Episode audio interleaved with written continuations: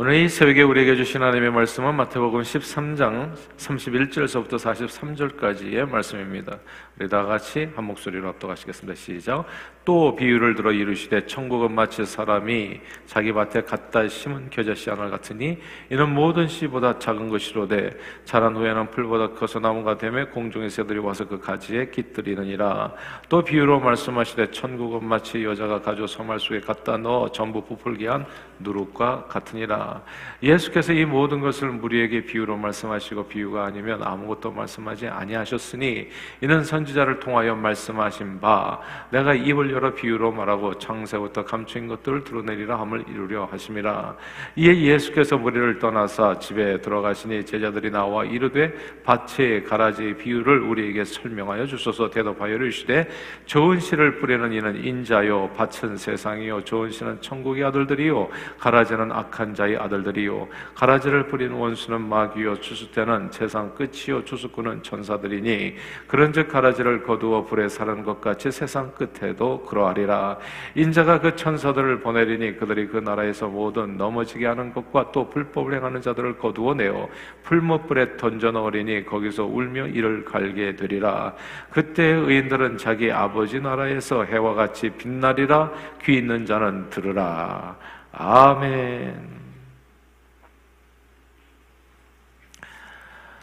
아, 사람들에게 감추어진 세상이 있습니다.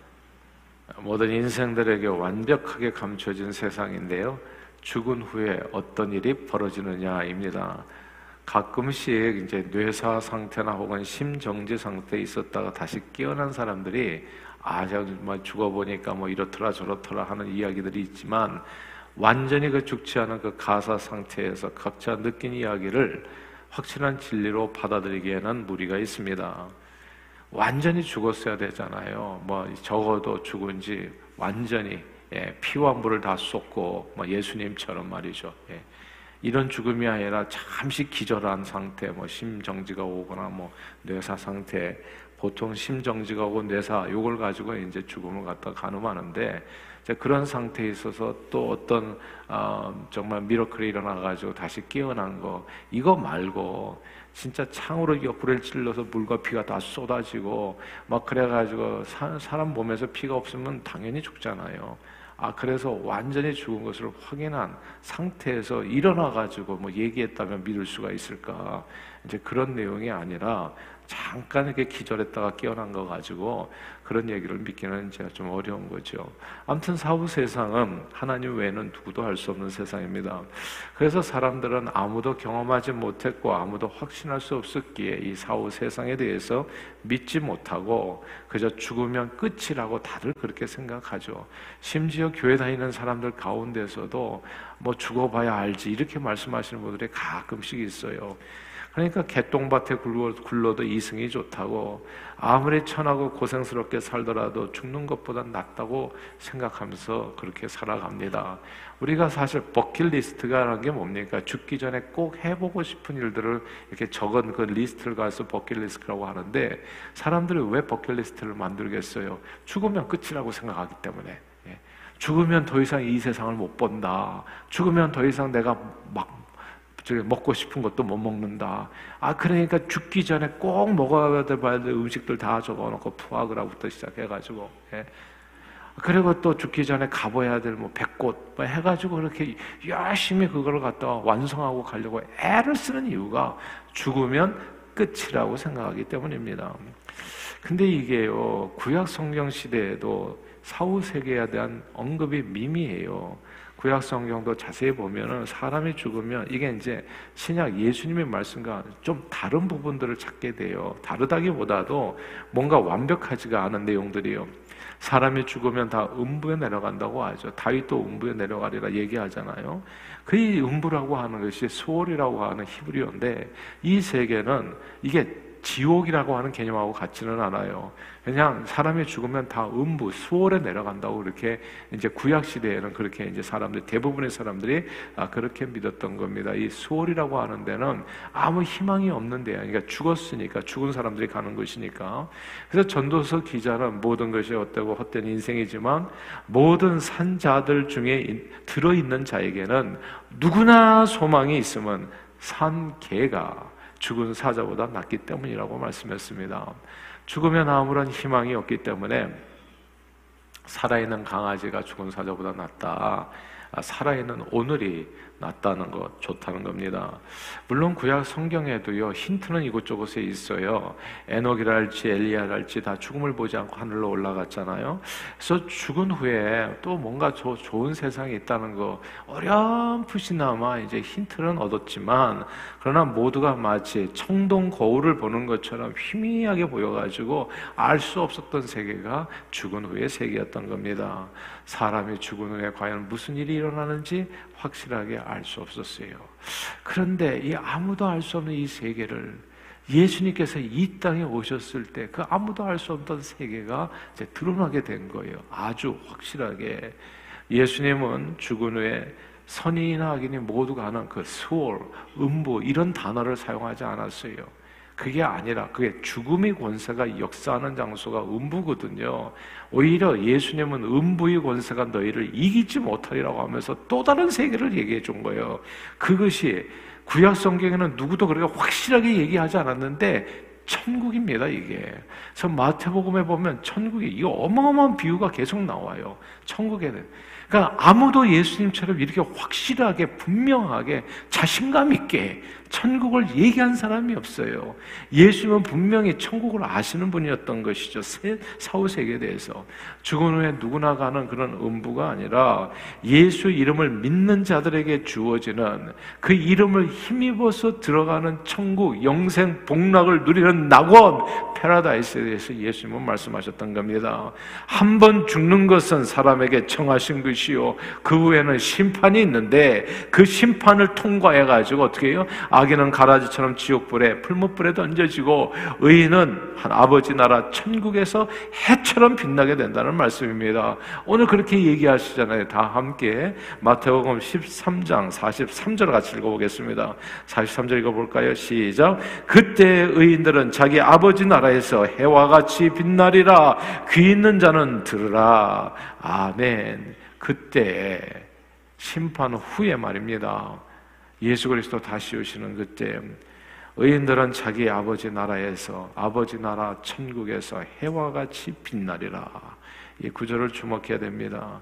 죽으면 끝이고 이 땅의 삶이 전부라면 굳이 우리가 바르게 살고 선하게 살고 베풀고 살고 섬기고 살고 이 새벽에도 이렇게 교회 나와 가지고 이렇게 남을 위해서 이렇게 기도하면서 살 이유가 뭐가 있겠냐고요. 애쓸 필요가 없게 그냥 한 번밖에 살고 가지 못하는 인생.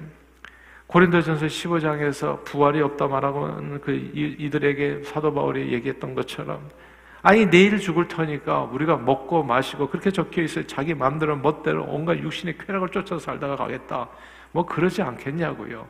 내일 죽을 터이니 오늘 버킷리스트 아주 그냥 빼곡하게 뭐 그렇게 그냥 잘 작성해서 깨알같이 작성해 가지고 그거 이루는 재미로 살지 않겠냐고요.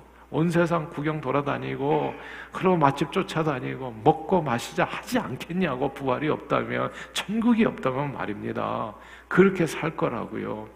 그러나 육신을 입고 사는 이 땅의 삶이 전부가 아니라 이 땅의 삶은 오히려 육신의 생명이 다하는 날 새롭게 열리는 하나님 나라를 위해서 씨 뿌리는 과정을 이해하게 된다면 하루하루의 삶은 결코 허투루 보낼 수 없는 정말 소중한 그런 나날들이 될 겁니다.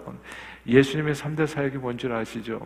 예수님의 3대 사역, 병 고치는 사역입니다. 병자를 치유하는 사역, 그리고 하나님의 말씀을 가르치는 사역, 그리고 아주 중요한 거세 번째 뭡니까? 천국 보험을 증가하는 일이었습니다. 주님은 언제나 천국을 말씀하셨어요. 복음은 천국이에요. 복된 소식이 뭐겠어요? 이 땅의 삶에서 아무리 복 받는다고 하더라도 120년밖에 못 사는 게 그게 무슨 복이겠냐고요. 120년 고작 120년 잘 살먹고 잘 먹고 잘 살게 하기 위해서 예수님께서 하나님 나라에서 이 땅까지 수고롭게 오셔서 십자가를 지냐고요. 아 그럴 것 같으면 일반 은총으로도 충분히 잘 먹고 잘 사는 사람 이 세상에는 진짜 천지 밑깔이에요. 그러니까 진짜 옛날에 얼마나 잘 왕이 권세를 누렸던 사람이 얼마나 많습니까? 존경받으면서 예수 안 믿어도 그런 다 이루어지는 삶이에요. 그러니까 고작 그런 삶을 갖다 목표로 해와서 주님께서 하나님의 아들이 있다고 해서 죽었겠냐고요. 그게 아니죠. 그러니까 하나님께 아들이 이 땅에 와서 수고롭게 자신의 고귀한 피를 십자가에서 흘려주신 까닭은 정말 한 번 죽는 것은 사람에게 정하신 것이요. 그 후에는 영원한 천국이 열리는데 이 세상을 모르고 죽어가는 영혼들이 너무나 불쌍하기 때문에 그 영원한 축복, 복락을 누릴 수 있게 하시기 위해서 예수 그리스도께서 십자가를 지셨던 겁니다. 주님은 언제나 천국은 말씀하셨어요. 모두가 다 죽어서만 가는 천국인 줄 알았는데 또 놀라운 사실은 그 천국 하나님의 나라가 여기 있다 저기 있다가 너희 가운데 있다고 예수님과 함께 예수님을 믿는 무리들 가운데 이미 이루어졌다는 거예요.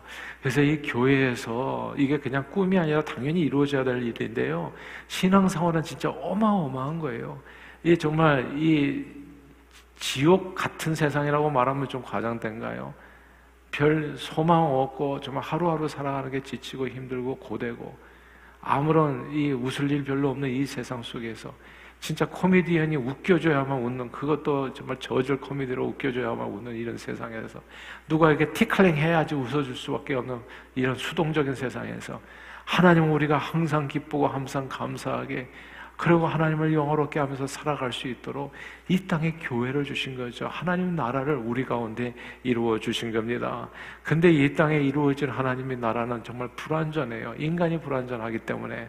그래서 already 이미 그, 이 땅에 하나님의 나라가 이루어졌지만 그래서 천국의 맛을 우리가 보는 것이지만 그 완전한 하나님의 나라 이 땅에서 병 고치는 일이 있잖아요. 천국의 맛을 잠깐 보는 거죠. 그러나 그것은 완전한 게 아닙니다. 병고침을 받았던 모든 예수님 시대에 그 사람들이 다 죽었어요. 또 생로병사하는 인생길에서 다 결국 눈을 감더라고요.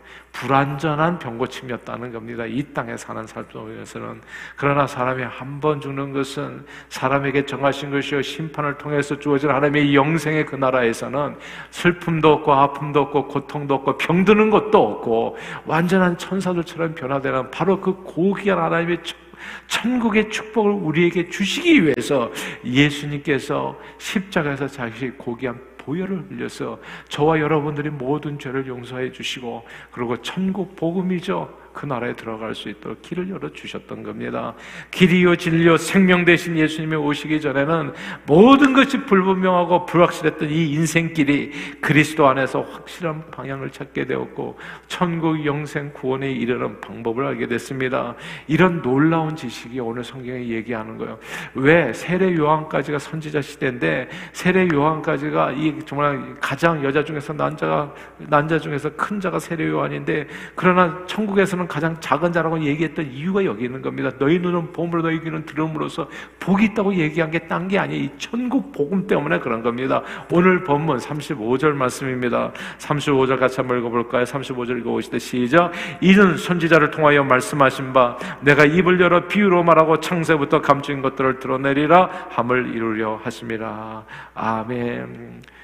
내가 창세로부터 감추인 것을 드러내리라. 아, 이 구절을 주목해야 돼요. 천국의 존재와 모습은 창세로부터 진짜 선지자들, 의인들에게 다 감춰진 지식이었어요. 이게 감춰진 것이 저는 신약시대에 태어난 게 이렇게 큰 축복인 줄 몰랐어요. 이게 오랜 세월 감춰진 그런 비밀이었거든. 비밀의 지식. 예. 천국의 주인 외에는 그러니까 정말 이런 거예요. 완전히 죽어가지고 음부에 내려가셨다가 올라오신 그 주님 외에는 알 수 없는 비밀이에요. 잠깐 가사 상태로 쓰러졌다가 이렇게 일어난 사람하고 비교할 수가 없죠. 피와 물을 다 쏟아서 완전히 죽으신 그분은 갔다 왔잖아요, 완전히.